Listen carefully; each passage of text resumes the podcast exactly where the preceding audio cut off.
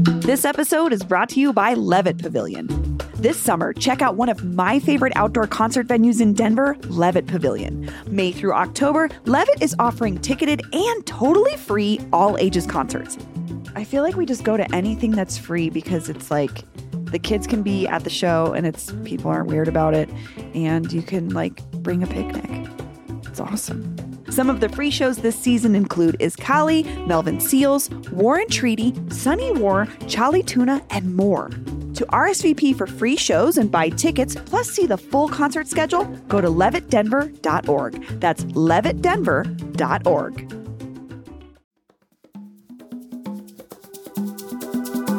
Today on CityCast Denver. In the wake of the Club Q shooting, a lot of people are asking what happened. The shooter had guns and bomb making materials taken from him during a previous arrest. His record also included threatening loved ones and texting about being, quote, the next mass killer. Wouldn't this be the perfect situation for Colorado's red flag law to be used? Turns out it's not that simple. Jesse Paul from the Colorado Sun joins me to explain the complexities behind Colorado's ongoing efforts to prevent gun violence. Today is Monday, December 12th, 2022. I'm Bree Davies, and this is CityCast Denver.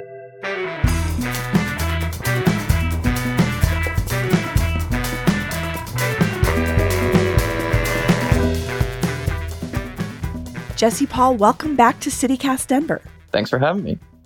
So, Jesse, after the Club Q shooting, I know a lot of folks were asking why wasn't the red flag law, like, why weren't red flag laws used? Can you tell me what happened there? Yeah, it, it's kind of complicated and, and there's a lot of history, and, and we just got more details on this, uh, you know, in the last 24 hours uh, before our conversation here. So, what we know is that, you know, this person was arrested in 2021 in this case, threatened to become a mass killer during that case and went through an entire court proceeding. Charges were eventually dismissed by a judge, but nowhere along that time did local law enforcement or the suspect's family members petition judge to to have a red flag seizure. Okay, let's back up for just a minute. Can you explain what a red flag law is and how it works? You know, Colorado has one. It was passed by the legislature in 2019 signed into law by the governor in 2020. And what it allows uh, to happen is for family members or law enforcement to petition a judge to temporarily order the seizure of someone's firearms and to block them from purchasing more weapons. And so these seizure orders last 364 days at a maximum. There's some important details in there. There's like a preliminary order that lasts 14 days, and then the longer one lasts 364. But essentially, you know, the judge has to decide whether or not a person is a significant risk to themselves or others in deciding whether whether to order that seizure. In explaining that, it sounds like this would be the perfect case for it. But this is up to is this up to law enforcement's discretion? So it's up to law enforcement or someone's family members. I think roommates are okay. also kind of allowed to to file these uh, red flag seizure petitions, but you, you know it, it's it's always meant to be a tool there's a misconception about the red flag law that it's you know it's the same thing as convicting a murder or pursuing an assault charge against someone. This is actually in the civil court system. And when the bill was being debated in the legislature the proponents of it always talked about it as a tool in the toolbox for law enforcement for family members. It wasn't something that they had to use but it was something that they could use. And there was a lot of law enforcement, conservative, you know, Republican sheriffs across the state who didn't like the law and said, we'll never use this, including, uh, you know, El Paso County Sheriff Bill Elder, whose office handled the 2021 case against um, the suspected Club Q shooter. So, you know, there's a limit to this law. It's only as good as when it's used by family members or law enforcement. Again, they have no obligation to ever use it, though. So I'm also thinking about the case, unfortunately, from last December with the shooter in Lakewood and on South Broadway. And he had like written fictional work about murdering people, and some of the people he killed were mentioned by name in those stories. I- I'm having a hard time understanding how these red flag laws should work. Like, why aren't they used all the time or at least in cases like this? Like, it just doesn't make sense to me. And again, I think that goes back to a lot of different things. I mean, first of all, when you look at gun laws in Colorado, you got to think about the broader political context here. When Democrats tried to pass new gun control measures in 2013 after the Aurora Theater shooting and Sandy Hook. There was a, an extreme amount of pushback from Colorado voters, from Republicans. Three state senators lost their jobs. One of them actually resigned, but two of them were recalled. And there's been a lot of fear among Democrats in the Capitol to pursue gun control legislation because they've got this, you know, kind of top of mind. And when the red flag law was introduced in the legislature, it was the first time since that 2013 slate of legislation, those recalls, that Democrats really pursued gun control legislation in Colorado again. They had just won back their majority in the legislature, and it was controversial. Um, you know, they tried to do it in 2018 when the legislature was split between Republicans in the Senate, Democrats in the House. It wasn't successful. And again, they kind of tiptoed around this legislation by saying, look, this isn't something sheriffs have to use. This isn't something that family members have to use. It's a tool in the toolbox. We just want to give people this opportunity. And, and this is how it's used in other states. You know, there, there's no uh, mandate that people have to use these laws in other places. And, and again, again, I think this is a big misconception about this. It, it, it was always drafted as a as an optional thing. You know, whether or not that's a good thing or not, you know, I think that's up for the public to decide. But but it, there was no mandate that that it be enforced. Okay, and that's like a point of contention with the alleged Club Q shooter that there was this previous incident with him being arrested for making a bomb threat, but there was no use of the red flag law. Ultimately, the only person who would have ever decided whether or not a red flag gun seizure would have been appropriate here would have been a judge. And we know from this case a few things that are important. One, the family members didn't cooperate with law enforcement when the gunman or the shooter was arrested in June 2021. Prosecutors couldn't bring a case because they couldn't get cooperation from the suspect's parents. And again, that means that those people probably weren't going to initiate a red flag gun seizure. We also know that the case was sealed after, you know, the, the charges were dropped. And the sheriff's office says, look, even if we had tried to pursue a red flag seizure after the case was dismissed, we had access to no criminal records anymore. We couldn't, you know, use the arrest affidavit or the testimony or anything that we had from that arrest to try and petition a court to do that. And I think that there are are interesting questions around how can the law be changed potentially to make it easier for other people to initiate these things. And certainly those conversations are already happening at the legislature.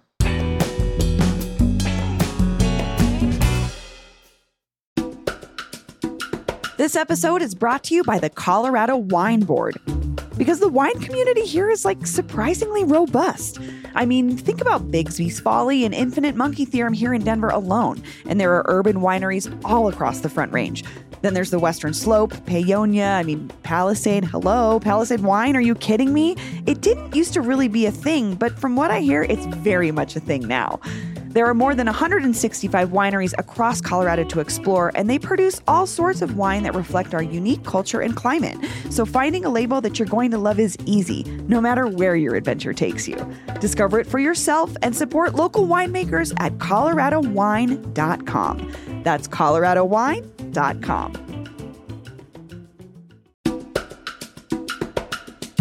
This episode is brought to you by the Denver Botanic Gardens.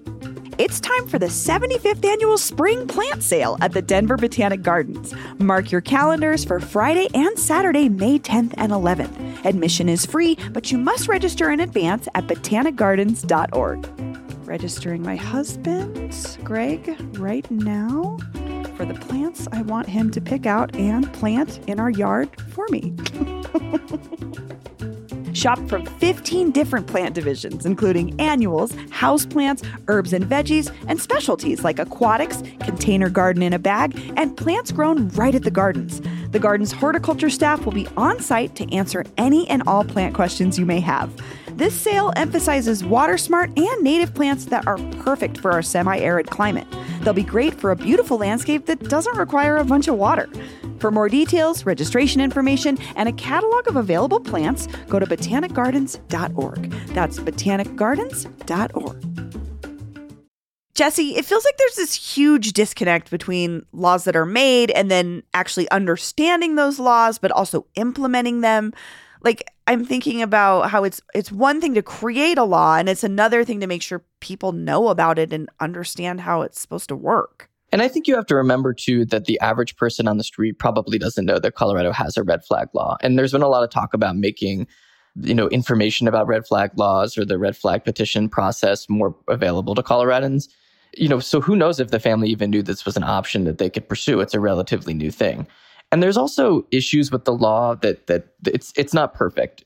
Uh, you know, it's it's always been something that that has needed tweaks, and I think the legislature always knew that. And, and I think they're going to look a lot harder now at, at, maybe what some of the things they could do to prevent this case or future mass shootings or other you know situations that have arisen in the past two years since this has been in effect. So, in the end, is there any accountability for law enforcement in situations like this? Like, is there something they could have done? I think that's a question for voters to decide. I mean, sheriffs are elected, so are district attorneys, and and folks in El Paso County will have a choice in the next couple years about whether or not they want to reelect the people who are in those positions. Sheriff Elder is actually leaving office in January. He's he's already got a replacement coming, but but District Attorney Michael Allen will be up in two years. But certainly, you know, these folks have, have faced a ton of questions about this case, and I think appropriately so. And when you talk to policymakers, they'll often tell you too, I mean, on both sides of the aisle, there's no panacea. There's no perfect solution that can stop every single case. And, and I think that's important to remember. It's, it's hard to tailor policies that can, you know, think about every single situation that's going to unfold. And you see the legislature respond when something like this happens to try and prevent it from ever happening again or a certain set of circumstances. But something always changes. You know, there, each one of these cases, I've covered so many mass shootings now, are, are, are different in significant ways. So lawmakers return to the Capitol in January. What is next? What are uh, lawmakers talking about when we are faced with yet another mass shooting? So there's a lot of talk about expanding who can file the red flag gun seizure orders and to expand that to district attorneys.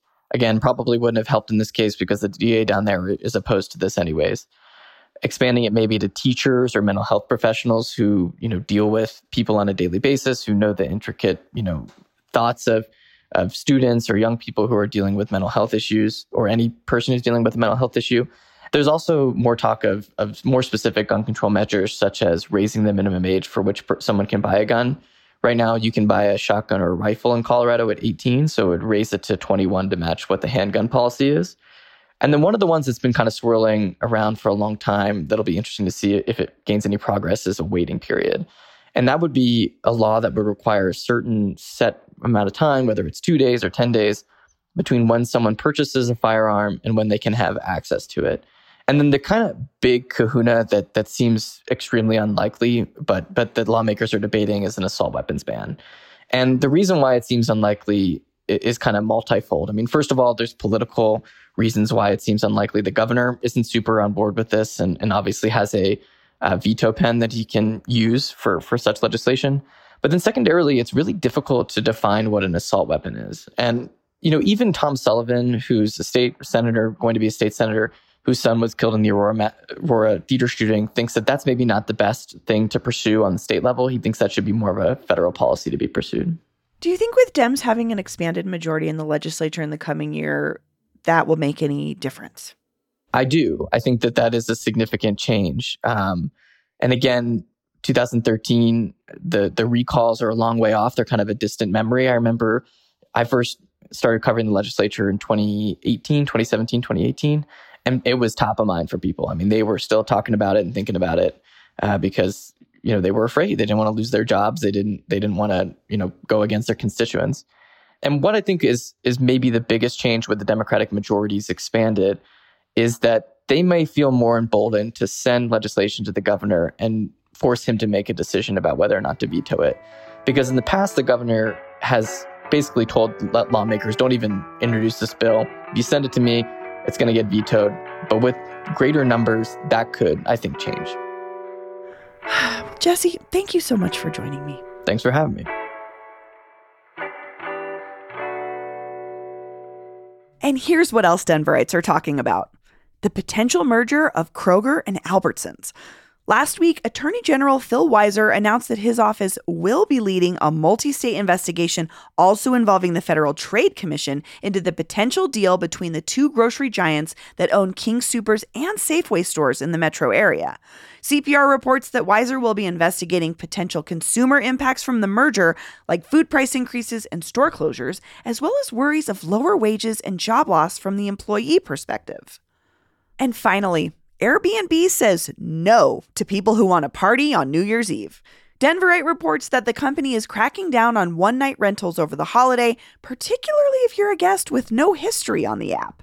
The move is part of a larger change Airbnb has made to cut down on complaints from neighbors about New Year's Eve parties, which have dropped by over 50% since the company became official party poopers in 2021. Womp womp. That's all for today here on CityCast Denver. If you enjoyed the show, why not take a minute to tell the Beastie Boys about us? Rate the show wherever you get your podcasts and subscribe to our morning newsletter, Hey Denver, by texting Denver to 66866. We'll be back tomorrow morning with more news from around the city. Bye bye.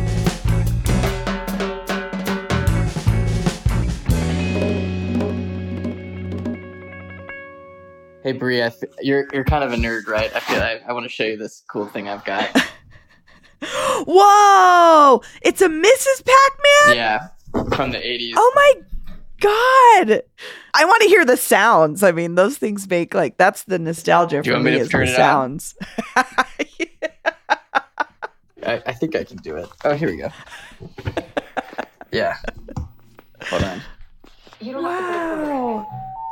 No, I bet it just like plays. Yeah. Oh my god.